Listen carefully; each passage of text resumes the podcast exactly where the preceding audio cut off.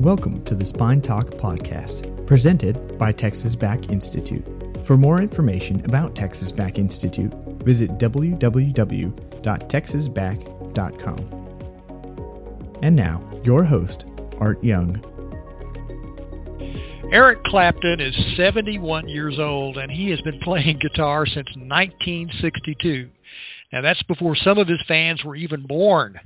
Hi, I'm Art Young, and he has recently announced that he was considering retirement because of the pain he has from a condition called peripheral neuropathy.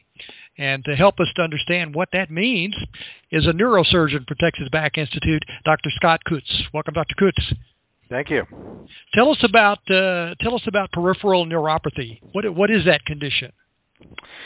So peripheral neuropathy is a dysfunction or a disorder affecting the peripheral nerves of the body, which is a portion of the nervous system outside of the central nervous system. And that disorder can affect either one nerve, in which case it's known as a mononeuropathy, or it can affect multiple nerves, where it is known as a polyneuropathy. Is it common? Peripheral neuropathy is fairly common. There are various different types of neuropathy, and there are multiple etiologies or causes for the neuropathy. So in the case of a mononeuropathy, the most common types that we would see there would be, for example, carpal tunnel syndrome, where the median nerve is compressed at the level of the wrist. That affects the function of that nerve, the median nerve, and can cause pain, can cause tingling or numbness. Interestingly enough, it can cause swelling or changes in your ability to sense temperature, and it can affect your strength, the muscles that are innervated by that nerve. Then there are also forms of polyneuropathy or neuropathy affecting multiple nerves. That is most commonly caused, for example, by diabetes or alcohol or drug use can also cause polyneuropathy, and that typically preferentially affects the longer nerve fibers. So the parts of the body that are most commonly affected, for example, in diabetics would be the feet. Because the nerves traveling down to the feet are the longest and typically the smallest caliber, so they're the most sensitive. The National Institute of Neurological Disorders and Strokes said that this condition can often appear suddenly, progress rapidly, and resolve slowly. Has that been your experience with this condition? Well, that is certainly one manifestation of peripheral neuropathy, where it can come on very suddenly and severely. Probably more commonly, though, it comes on very insidiously or slowly, and either way is difficult to manage. So patients that have very indolent starts to the problem will develop a very gradual decline in their function over time unless the condition is treated. You alluded to this earlier. The news sources suggested that Clapton's condition might be the result of his substance abuse, such as alcoholism, drug abuse, which he freely admits. What are the other causes of peripheral neuropathy? There are a number of different causes. So for a more diffuse systemic peripheral neuropathy, one of the most common causes is diabetes. And that affects multiple small fiber nerves throughout the body.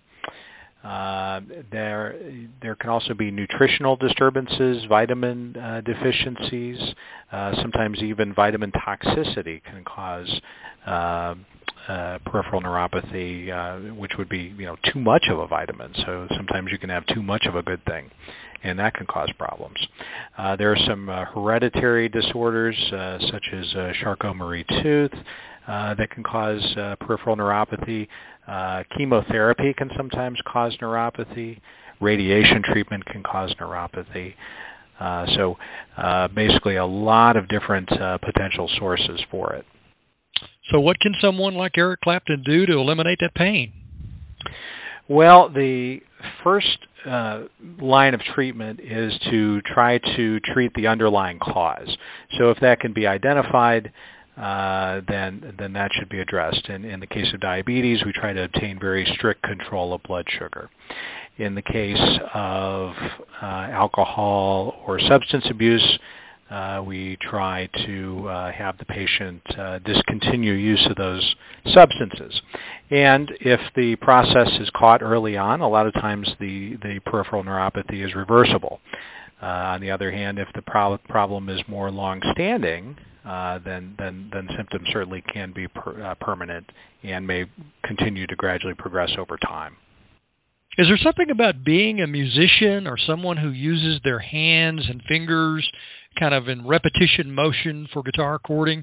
Is there something about that that might cause this condition or maybe arthritis? Certainly a musician such as Mr. Clapton would be susceptible to both a compression neuropathy such as carpal tunnel syndrome due to the extensive use of his fingers.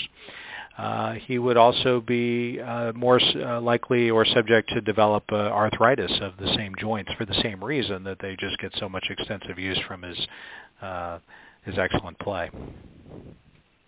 So at what point does someone come see you or some other neurosurgeon to investigate the pain and try to alleviate it? Well, I think as soon as symptoms are noted, that should be a trigger to seek medical attention. Again, because the earlier that we can make the diagnosis, the much more likely we are to be effective at treating it and potentially reversing it. We've been talking about peripheral neuropathy, this time on this edition of Spine Talk. Our guest has been neurosurgeon Dr. Scott Kutz. Dr. Kutz, welcome back to the show and welcome to the Dallas-Fort Worth area. Well, thank you so much, Art. It's great to be here. I'm Art Young, and we'll talk again soon.